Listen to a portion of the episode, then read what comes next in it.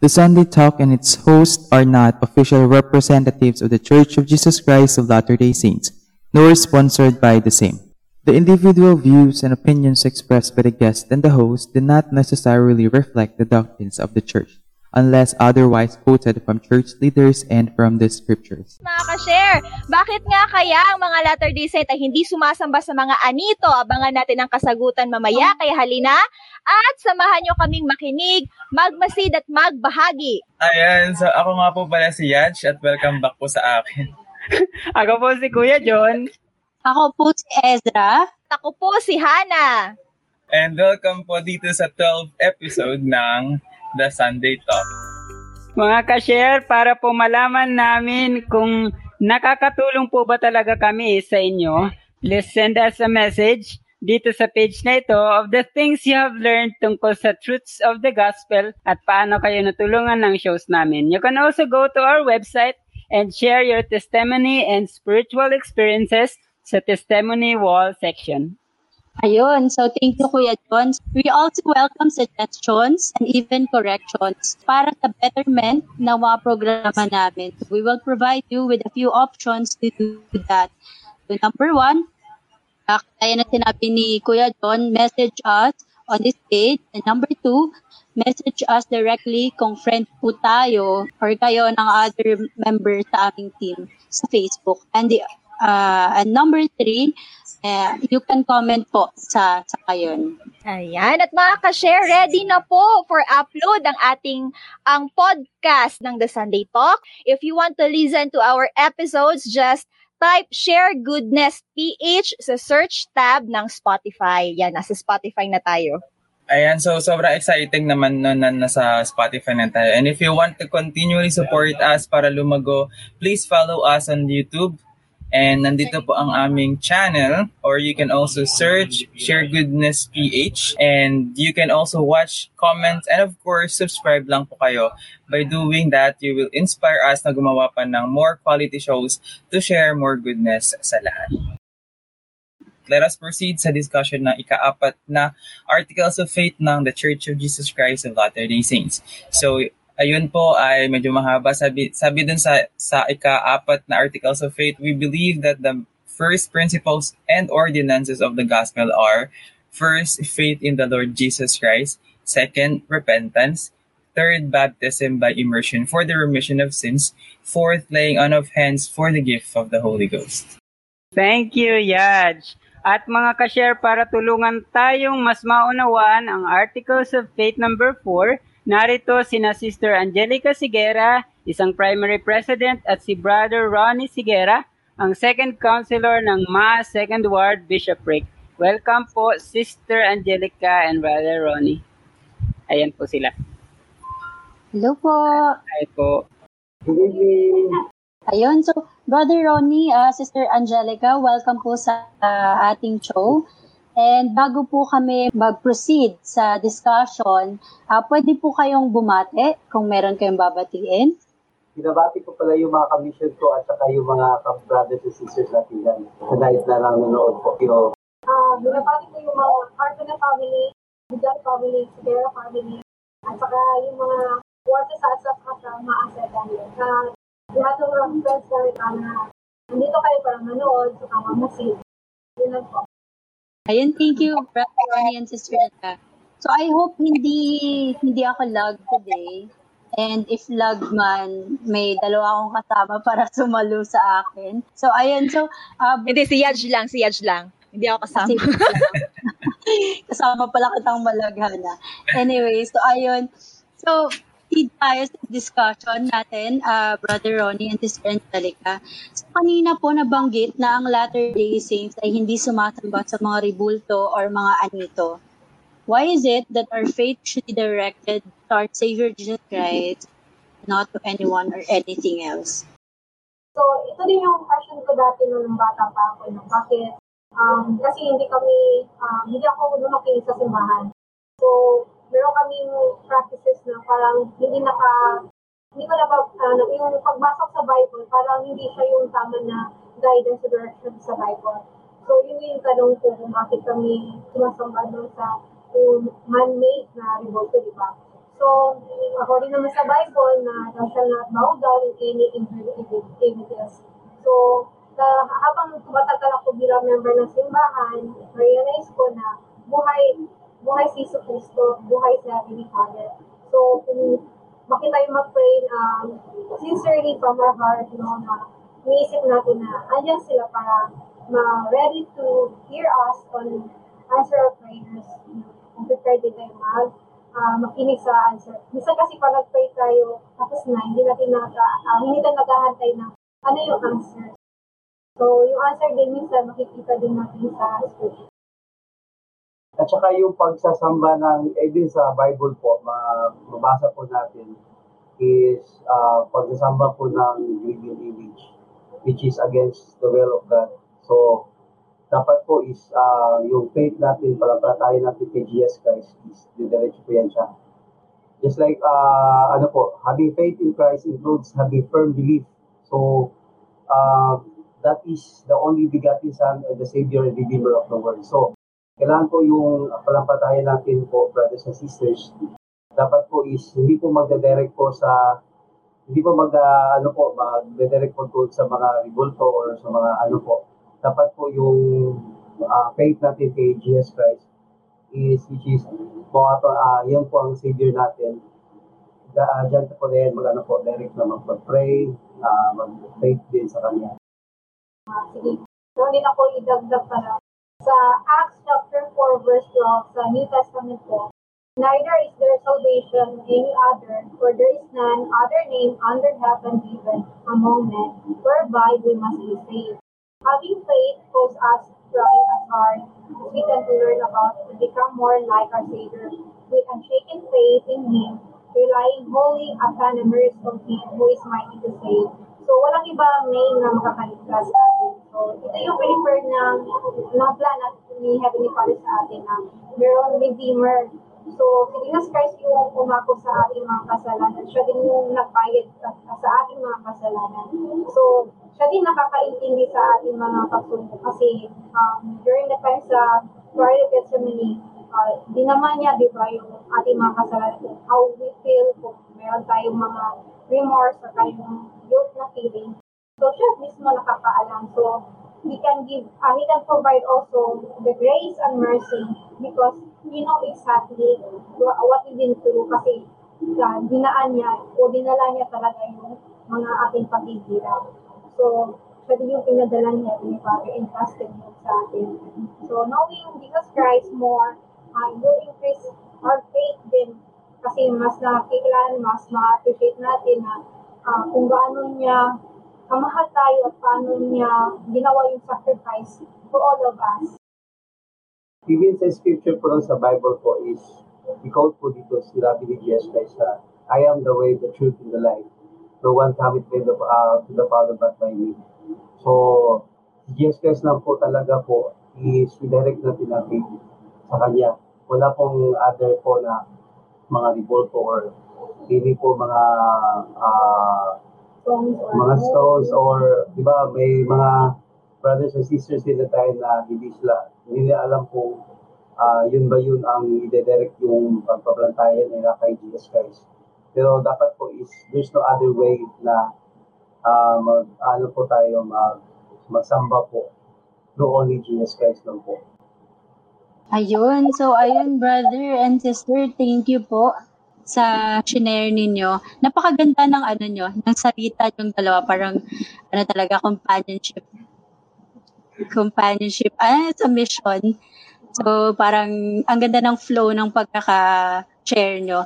Uh, but then again, napakaganda yung uh, sinabi po ninyo kanina, no, na uh, dahil si Jesus Christ, siya yung way natin to Heavenly Father.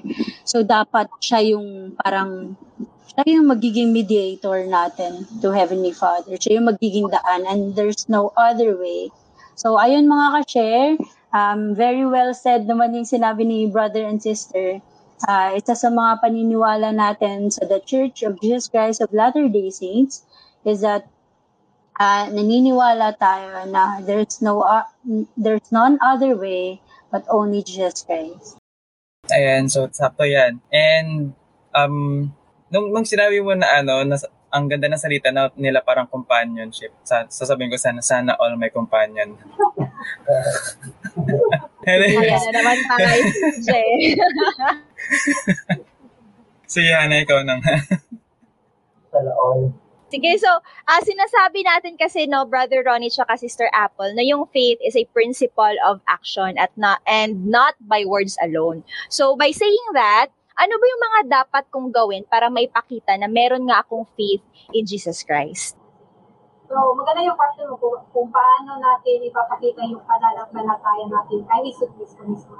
So, um, as beginners, siguro, um, iba-iba man tayo ng pagpakita ng pananampalataya. Uh, depende din sa ating uh, family background or yung ano yung pagkakilala natin kay Jesus Christ. So, we start by little, no? para siyang mustard seed. So, kailangan lang natin, alamin mismo sarili natin na kung totoo ba si Jesus Cristo. At mag-pray po tayo. Pangalawa, mas makikilala natin siya sa pamagitan ng pagbabasa talaga ng scriptures. So, kung magbasa ka na, magbasa talaga, and then the Spirit will um, confirm it to you na yung mga nabasa mo at mga narin, uh, na, na-learn mo sa pagbabasa mo is actually coming from God. Kasi uh, we have a lot of books, di ba? Pero pag nabasa natin yung Bible, na it will inspire us na yun pala yung gusto ni Heavenly Father. Yun pala yung gospel niya. So, gusto ko din i-share yung experience ni Raphael So, paano niya ipinakita yung pag, uh, uh, pag-take ng action for his faith. Sa 1 Nephi chapter 3, verse, uh, verse 7, And it came to pass that I, Nephi said unto my father, I will go and do the things which the Lord had commanded. For I know that, that the Lord giveth no commandments unto the children of men, save he shall prepare a way for them that they may accomplish the things, the things which commanded them. So, ito yung uh, commandment na inutos ni Heavenly Father kang, kang Lehay at inutusan yung mga anak. So, si Nephi yung um, mas pinakamalaking pananampalataya sa kanila kasi hindi mo nag-question kasi iniisip niya yung kagad na um, pag may binigay na commandments ng Diyos, syempre, pag hindi ibibigay yung commandments kung hindi natin kaya i-accomplish. So, yun yung uh, mindset ni Nephi. So, no matter ano yung mga obstacles, he will go. At uh, kahit hindi siya perfect yung knowledge niya, ano yung mga na-encounter niya challenges, but having faith na hindi siya papabayaan ng Diyos, is yun yung nagpa, nagpa-push sa kanya na gawin ang lahat. Sige, the way po is, um, the way po natin ipakita natin faith kay uh, Jesus Christ to show our, uh, what are, ang question po, what are the things that I should do to show that I have faith in Him? So, to love one another po is the best way to, um, uh, to show our love or to have faith in Jesus Christ is to love one another. Uh, the best way po siya, even, even teaching po ni Jesus Christ during His ministry, He talked about, uh, He taught us regarding po how to be love your neighbor, your friends, your relatives, even your family. So, bisa, uh, uh, kahit ano sino po, dapat ilove po natin. So, it is uh, it's easy to say na you love God, but you don't love your brothers and sisters. It is considered po is hypocrite. So, the same, the same as hypocrite po. So, dapat, pag we can say, if you have faith in Jesus Christ, you must show good example and you must show love to other or other people or even hindi, hindi, po sila members sa church. Pero, dapat i-show, i-show pa rin nyo po ang, ang love nyo. Eh, di ba sabi ni King Benjamin na if you service your your fellow beings, eh, I quote po sa Book of Mormon, you're only service of God. So, same pa rin po is, uh, sa akin naman po is, paano ako mag, uh, magpakita po ng faith ko sa Kanya, kay Jesus Christ, is through services po in love sa my fellow men. So, sinabi din sa sa New Testament mo sa James chapter 2 verse 17 to 26. So, yung 26 lang yung list kasi mahaba, diba? For as the body without the spirit without the spirit is dead. So faith without work is dead also. So, patay po yung pananampalataya natin kung wala po tayong ginagawa. So, ah yung pag-share po ng gospel, gawain din yun. At yung, um, yung mga commandments niya, minsan, takot tayo magbayad ng tithing or mag-pass offering kasi, kasi limited yung, yung budget natin. Pero when we um, try lang, mag-experiment tayo, mababasa din niya natin sa Mormon na, na we need to experiment the words of God. So, para ma-confirm natin kung meron ka talagang blessing. Sometimes, ganun yung pananampalataya ng ibang tao. Kasi iba-iba yung, uh, ganun ba ka level yung faith mo. Sometimes, uh, mismo tayo mag-explore, no? So, by acting upon what we have learned in the scriptures, at nasa, uh, ganun din yung mga advice and counsel sa leader natin. So, paano natin makukonfirm if we don't try experimenting upon the words of God? So, we will know according to by the spirit of um, or the feeling of that that faith will grow in our heart that will confirm na totoo yung lahat ng mga naisulat sa Book of Mormon at sa Bible. So, yun yung way na, na nagpalakas din sa aking pananampalataya na I want blessing, I want to be happy. So, kaya um, yung mga natutunan ko, tinatry ko the best way na ma-apply ko sa buhay ko din. Being more um, vigilant, being more um, trying and being more active sa simbahan din at sa pag-magnify ng mga qualities.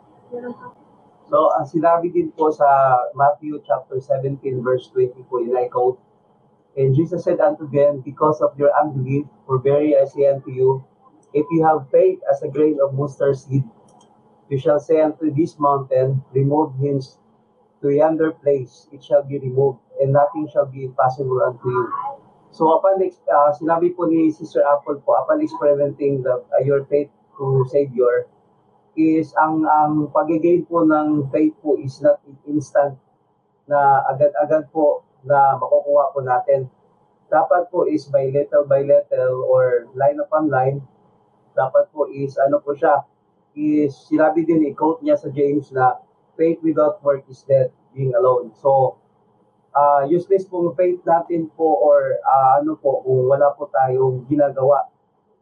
So, just like silabi po ni Jesus Christ, if you are saying in uh, ano po, philosophy, silabi ni Jesus Christ na if you have faith in the, uh, little mustard daw po, is sabihin mo sa mountain, remove na yan. So, hindi po siya literal po na ma-remove siya. So, kailangan po ba siya, kailangan po po siya natin ng uh, ano po, i-enhance po natin yung faith natin through our Savior Jesus Christ. Yan po.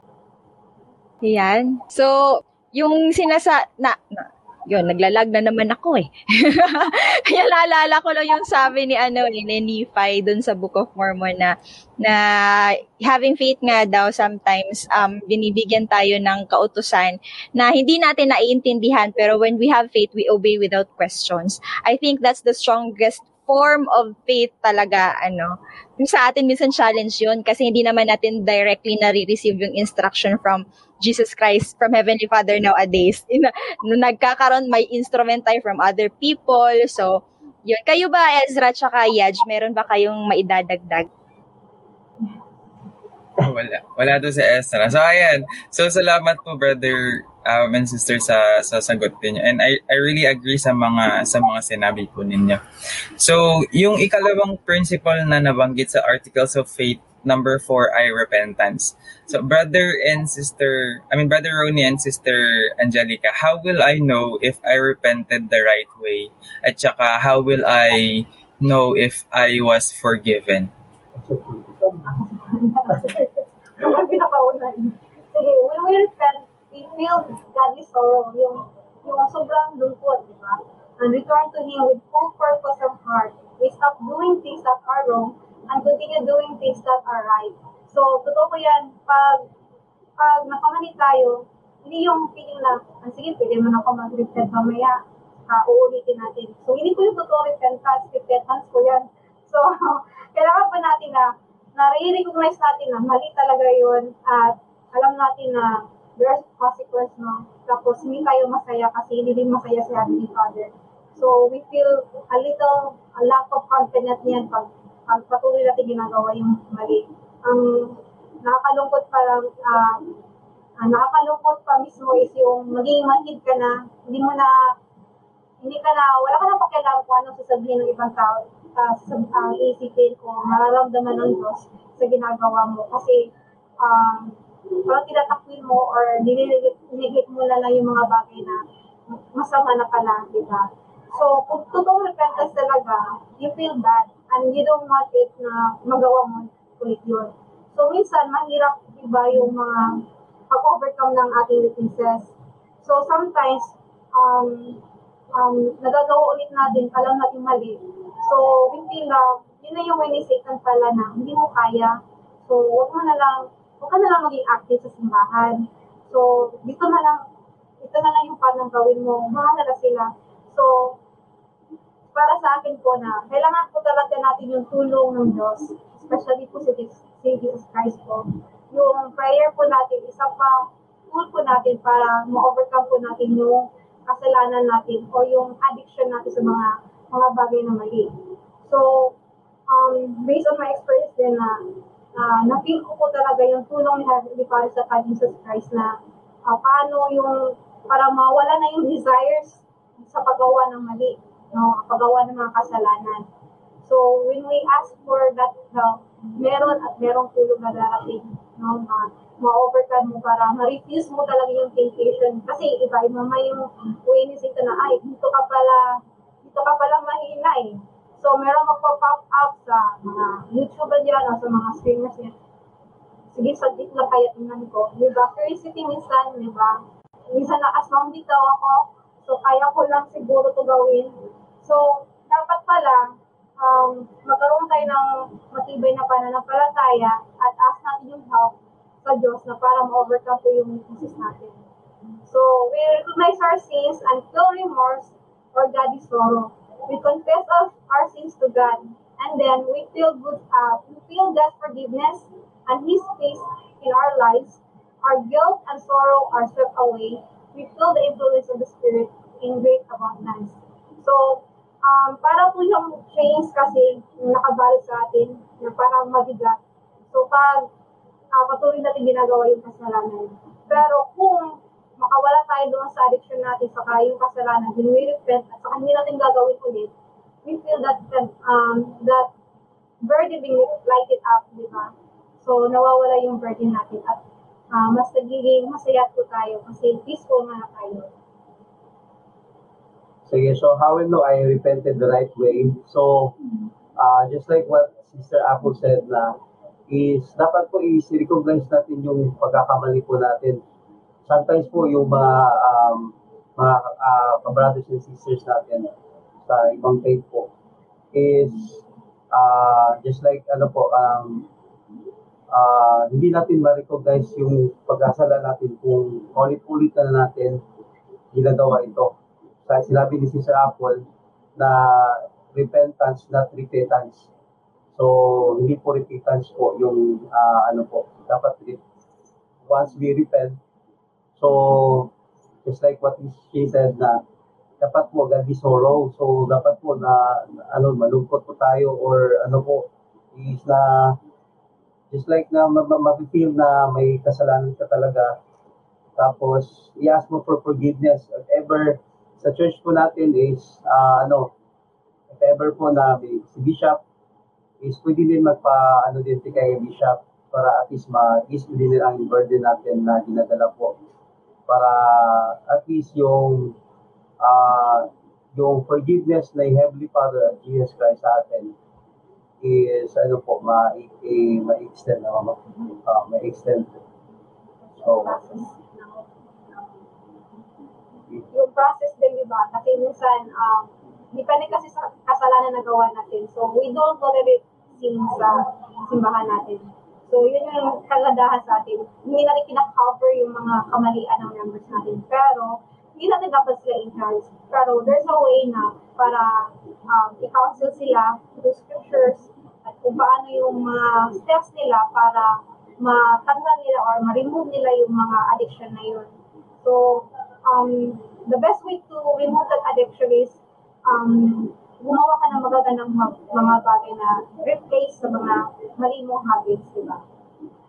even po sa, sa of Mormon po sa Alma, sinabi po dito doon po na uh, if you truly repented in our sins, dapat po uh, hindi na po siya uulitin. Tapos sila din ni Alma po o ni Amileg na do not procrastinate the day of your repentance. So, yung pag-repent po is hindi po siya madali.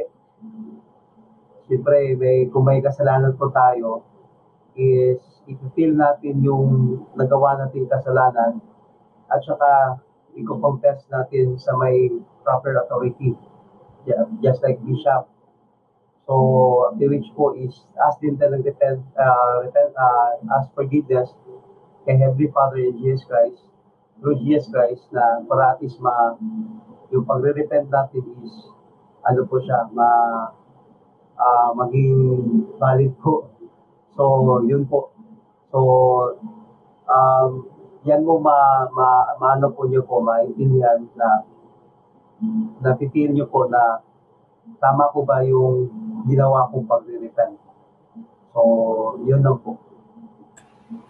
Ayan. So, salamat ulit po, no. Um, ayan, yung, yung mga sinabi nyo is, gusto ko yung sinabi nyo kanina na hindi dapat natin um, tawag dito, pinag, papaliban or hindi dapat natin inuulit yung mga kasalanan natin kasi hindi siya magiging repentance. And natatawa na ako dito, brother and sister, kasi um, anong tawag mo kay sister, brother? Apple? Anong anong name niya? Angelica. Angelica. Tapos tinatanong ko kasi sila kung ano, kung may Apple ba sa name niya. Tapos sabi nila baka code name. Tapos sabi naman nila baka Apple of the Ice daw. Kinileg. Ako yun.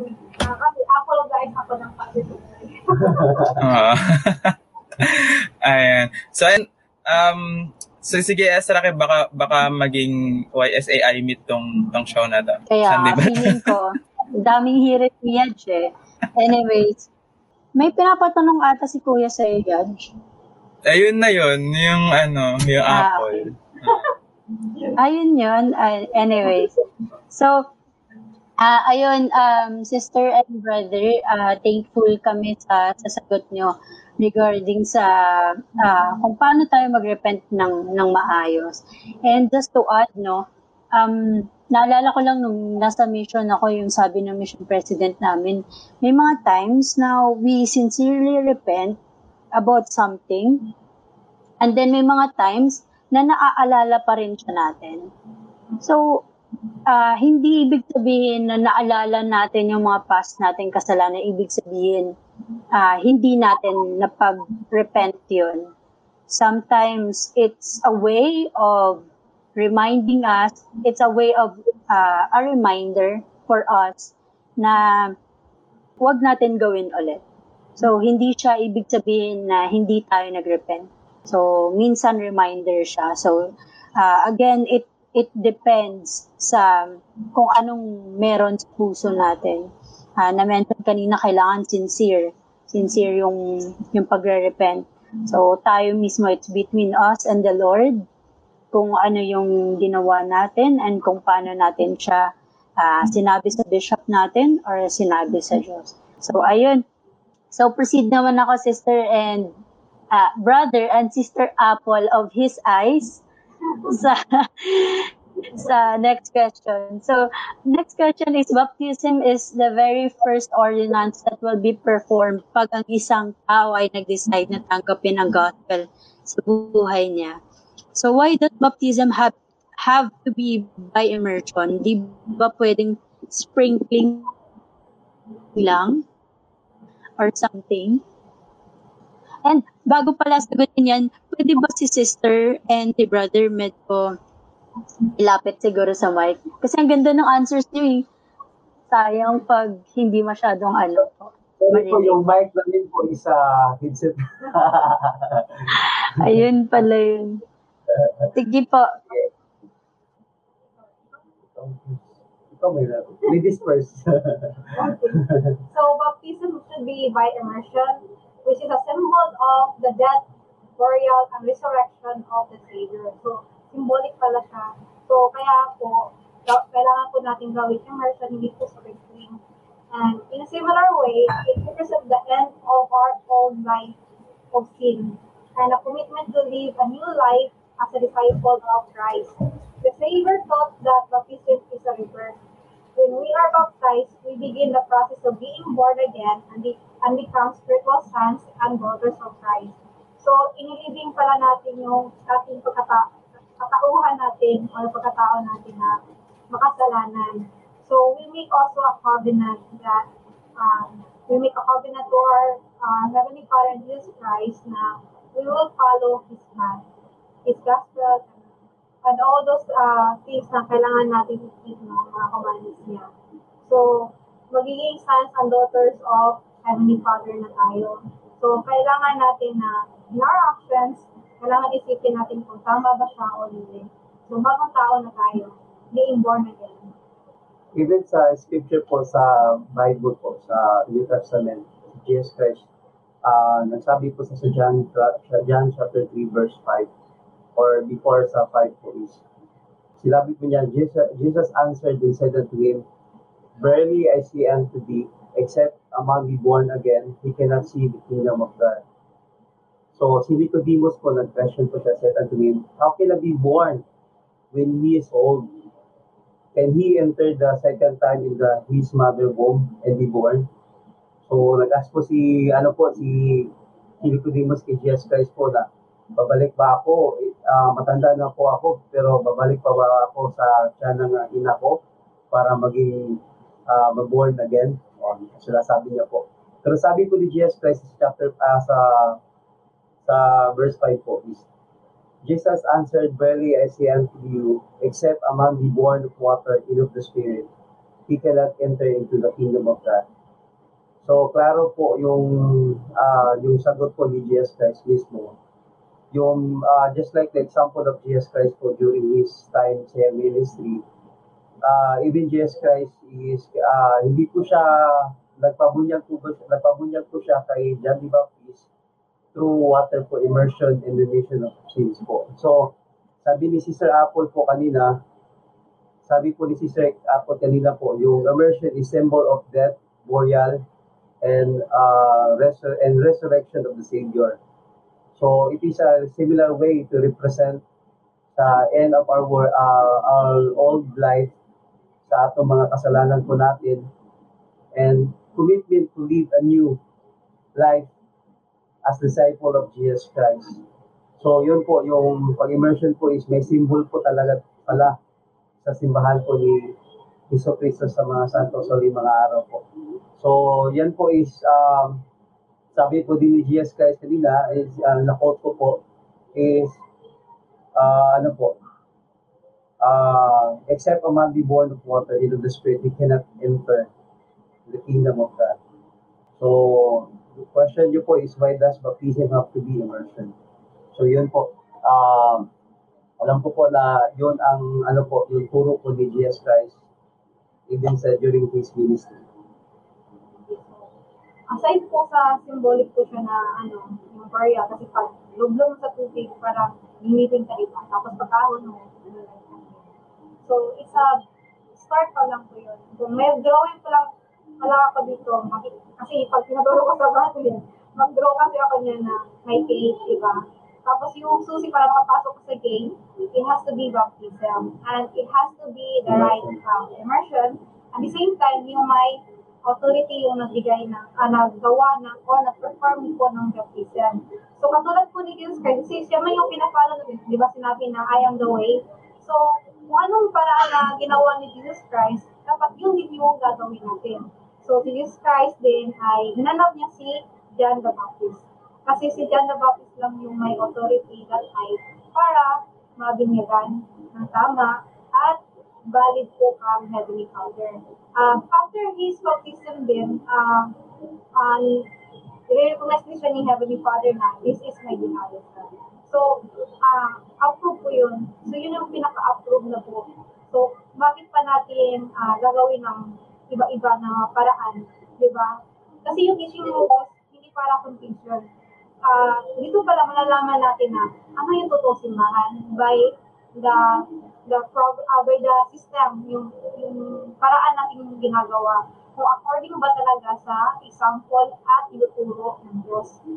So, dito po sa simbahan, mas na-clarify at mas na-enlighten po ako. Kasi yun talaga, yun naman talaga dapat natin sundin si Jesus Christ? Hindi yung turo ng ibang tao. At saka din po, um, yung baptism din, start pa lang po. So, hindi ibig sabihin pag nabinyagan ka, ligtas ka na. Kasi meron din iba na, pag binyag lang daw, ligtas na sila. Hindi pa po, kasi yun yung po yung uh, agreement natin, parang covenant po natin ginawa sa Diyos na willing po tayo na lalo yung pangalan niya at willing po tayo na uh, sundin yung commandments niya po. At saka din ano po, uh, sa sa uh, sa Book of Mormon po sa 2 Nephi chapter 31 verse ano po, verse 5. I quote po, sabi po din, and now if the Lamb of God, being of holy, should have need to be baptized by water to fulfill all righteousness. O then how much more need we have being unholy to be baptized ye even by water. So, sinabi po dito sa scripture passage po dito na uh, how much more pag tayo pong hindi holy na ibig si Jesus Christ po is holy na po siya is nagpakita po siya ng example to us to show uh, how to uh, proper baptism po by immersion. Is symbolic po yon at saka sinabi po dito na by water. Hindi po yung mga sprinkle uh, ano ba yun yung yung ano ang tawag tapos oh, ano po talaga by water immersion po talaga. At saka sinabi po dito na how much more po tayo kung hindi po holy. Need to be baptized po. Ayun. so, ayun, thank you, uh, brother and sister, sa shinare ninyo. Uh, gusto ko yung symbol na sinabi ni sister about sa ano, about sa like death and resurrection. And also, uh, gusto ko yung pagkakasabi na yung yung baptism, yan, yan yung sinet ni Jesus Christ na example. Yan yung tinuro niya na way of baptism. So, yun yung uh, pinapaniwalaan natin sa The Church of Jesus Christ of Latter-day Saints na yung baptism should be parang, uh, should be followed kung ano yung tinuro sa atin ni, ni Jesus Christ na way. Yun, Hana? Yes, I totally agree. So, um after baptism, kung hindi ano no, kung kung uh, meron tayong mga nanonood uh, na mga hindi po member ng The Church of Jesus Christ of Latter-day Saints. After baptism, meron po tayong laying on of hands for the gift of the Holy Ghost. So, ito yung baptism of fire. Ito yung na-stock up si Hana. At wala siya. Ito yung Congratulations. Ito yung Kaya Ano ba yun, today?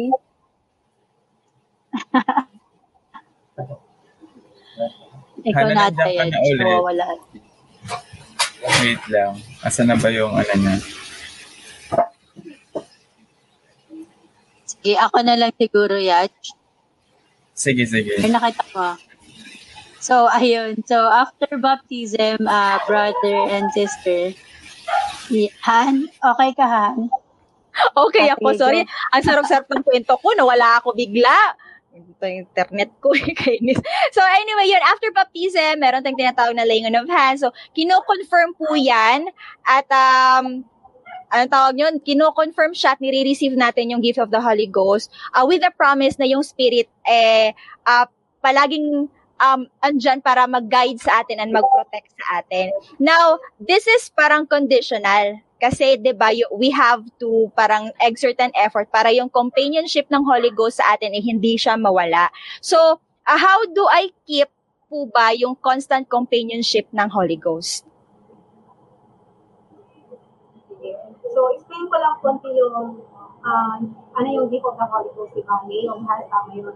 So, yung Holy Ghost po yung uh, companionship po natin para mag-direct po tayo or mag-guide po tayo sa tama. At yun yun yung Holy Ghost na mag-whisper po sa atin na yung na, na dinig natin, yung makita po natin, at ano po yung nato, nabasa po natin is coming from God. So, yun po yung maka, uh, mag-testify, testifier po kasi siya. So, uh, okay. Only when we receive baptism and the gift of the Holy Ghost can we receive a remission of our sins and become completely spiritually reborn. When the we, we then begin a new spiritual life as disciple of Christ. So, um, yeah, yung gift of the Holy Ghost po yung um, baptism of fire. So, hindi siya complete yung baptism of water kung walang baptism of fire. Para kasi kang naglaba, tapos magsampay ka para matuyo at saka so, um, mas ma maging malinis, no? Ma- ma- mamatay yung mga germs. So, gano'n din po tayo pag na uh, spiritually, uh, uh, yung ma-receive natin yung gift of the Holy Ghost din. So, paano natin makikip yung companionship niya? So, hindi naman tayo palagi perfect yung choices natin. So, mararamdaman natin na lumalayo din yung Holy Ghost pag hindi po tayo mali- malinis. Kasi hindi siya po nag-dwell pag madumi po yung temple or yung body natin or meron tayong ginagawang mali. Kasi hindi niya kaya doon. So, kailangan natin maging malinis ulit. So, through repentance and yung paggawa ng kabutihan ulit. So, that, that's the time din na mai-invite ulit natin yung Holy Ghost na maging companion, niya, companion natin ulit siya. At saka take note din brothers and sisters na if you say Holy Ghost po is uh, third member of the Godhead po. So, kung nagsamba po tayo kay Jesus Christ at saka Heavenly Father din po, is ano din po, is i-remember po natin yung Holy, ang Holy Ghost po is uh, kasali din siya sa ano po, sa the Godhead. So, yung mga blessings po natin, if ever na uh, when we receive baptism po, the gift of the Holy Ghost, receive remission of sins, become uh, become ano po, completely spiritual reborn. So, ang question po natin is how do I keep the constant companionship of the Holy Ghost? Sometimes po, ang Holy Ghost po is, ano po siya, ma-open din siya if ever may mga kasalanan tayo na nagawa po. So, like example, um, kung may nagawa tayong kasalanan, hindi natin na-repent, or mga bagay-bagay na or naintindihan natin pero hindi natin na nagawa ng solusyon, uh, yun po. Uh, sa, ang Holy Ghost po, sinabi ni Sister Apple na uh, ano po siya, siyang, siya po yung whisperer natin, siya po yung mag-guide sa atin through path to celestial kingdom. At saka, uh, as long as, um, ano po, mag, makagawa po tayo ng mga kasalanan, is dapat po kung sinabi po constant companionship, dapat instant po yung yung repentance din natin. So para tayo din po is uh, we guided po. I remember po when I was in the mission, uh, always po tayo po nag-pray pa before po mag uh, ano po alis ng apartment. So uh, yung during my mission po is I remember na nag-pray kami ni, ng companion ko. Tapos may appointment kami po mag-interview sa pinaka-book bukid po, uh, ano po, bukid yun, no? Pero bukid po na lugar sa area po namin. Tapos ginagabihan kami po kasi marami kaming na ano na interview na during that time. So during that time po pag alis po namin, uh, nag-ask po talaga kami ng side kung makabalik kami sa apartment. Tapos one time po is uh, ano po siya, ginawa po namin po, share ko na lang yung test uh, ano po, na experience ko po regarding po sa Holy Ghost po is dapat po i-keep natin yung constant companionship niya natin sa kanya. Uh, during my time po is ginawa namin yung companion ko kasi wala na kaming battery. Bukid po talaga, walang wala ibang uh, wala po ibang ano po yung mga lights. Ginawa namin, kumuha kami ng torch yung sa ano po sa sa coconut. Sa coconut po, tapos yung dry dry dry pan lang sa coconut. Tapos ginawa po namin yung ano po yung torch. Tapos during our kwan po, um, paglakad namin doon sa pag-uwi sa bahay, uh, may nakasalubong pa kami, di, uh, ano pala, uh, akala namin po, yung during paglakad namin, akala namin kahoy lang, kasi uh, ano po siya, madilim po. Tapos, parang may, nag, ako po yung nauna, kasi yung, ako po yung ano po, nag, naghawak po ng torch para may nag-whispers po sa sa akin po na huwag kang tutuloy. So, ang ginawa ko pa po is uh, uh, hindi, nagdududa, nagdududa na ako po. Baka meron itong problema or may may counter kami na mga ano mga delikado. ginawa ko po yung nakita namin kahoy na nakababag po sa daanan po namin. Ah, sinabi po na may may nag-whisper po sa akin na tapunan mo nga ng bato. Ang ginawa ko po, tinapunan ko po yun ng bato at saka may malaki po talagang ahas na ano po, naka, naka ano po sa amin, parang naka-checkpoint na ah, ready to eat na po or ready to ano po attack na sa amin.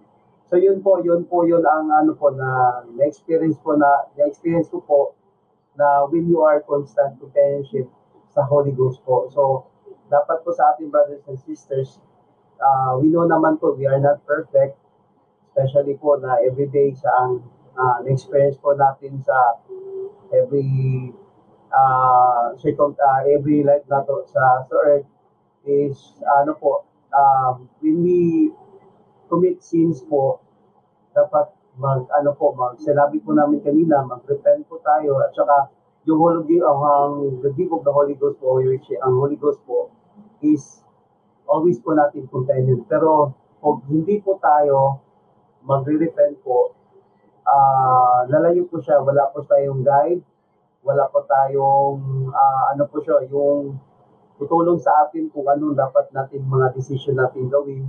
Yan po. So, Tapos yung Holy Ghost kasi yung um, magbibigay ng conviction. Kung missionary ka, di ba, pag nagtutulong ka, how do you convince people? Hindi naman ikaw yung nag-convince talaga yung spirit na meron ka at ano yung um, magpo-confirm sa nakikinig, no? through hearts. So, yun yung tulong talaga sa sa missionary. So, especially din sa atin po, everyday, kailangan po natin yung guidance of the Holy Ghost. Kasi siya yung mag-whisper sa atin kung ano yung tama at mali. So, without it, parang it's easier for us na ma-deceive po tayo kung especially pag gumagawa tayo ng decision. So, kailangan po natin na maging worthy ulit, di ba? Uh, righteous desires plus righteous action din po. Kasi minsan, hindi siya mag magtugma minsan din, di ba? So, kasi mga weaknesses natin. Pero as we strive, uh, mafe-feel natin yan kasi um, the scripture will give it, give it us paano ma-distinct natin yung spirit of Christ or yung Holy Ghost. Yung magbibigay sa atin ng happiness, ng peace of mind, na mag-confer sa ating feeling na I've done good today. I made a right decision. It will give us a strong conviction in heart. at saka po, ah, may additional din po yung sinabi ko kanina po. Um, yun po, yun, he warns us as spiritual and physical danger. So yun po ang pinaka-importante sa atin po. The Holy Ghost also provides a power by which we teach and learn. So marami pa po, marami pa po yung ano po. Uh, through the Holy, the power of the Holy Ghost, we can feel God's love. No, yung mapipil po natin yung yung pag-love ni Heavenly Father at saka Jesus Christ po sa atin through by the power of the Holy Ghost. At saka the, the Holy Ghost po is the uh, is the ano po the most precious gift na binigay ni Heavenly Father sa atin para para sa sa earth po natin sa ano experience po natin sa earth. Ayan, so salamat po ulit sa ano sa pag-explain kung ano yung mga tawag dito, yung mga gift na meron tayo if we have companionship of of the Holy Ghost. And so ayun nabanggit niyo naman po yung mga uh, iba't ibang klaseng blessings if we have the gift of the Holy Ghost maliban sa guidance and protection po na na meron tayo kapag palagi yung spirit sa atin. So, ayun, mga ka-share, abangan natin dito sa paborito nyong Gospel Talk. Samahan nyo kaming makinig, magmasid, at magbahagi. Dito sa The Sunday Talk!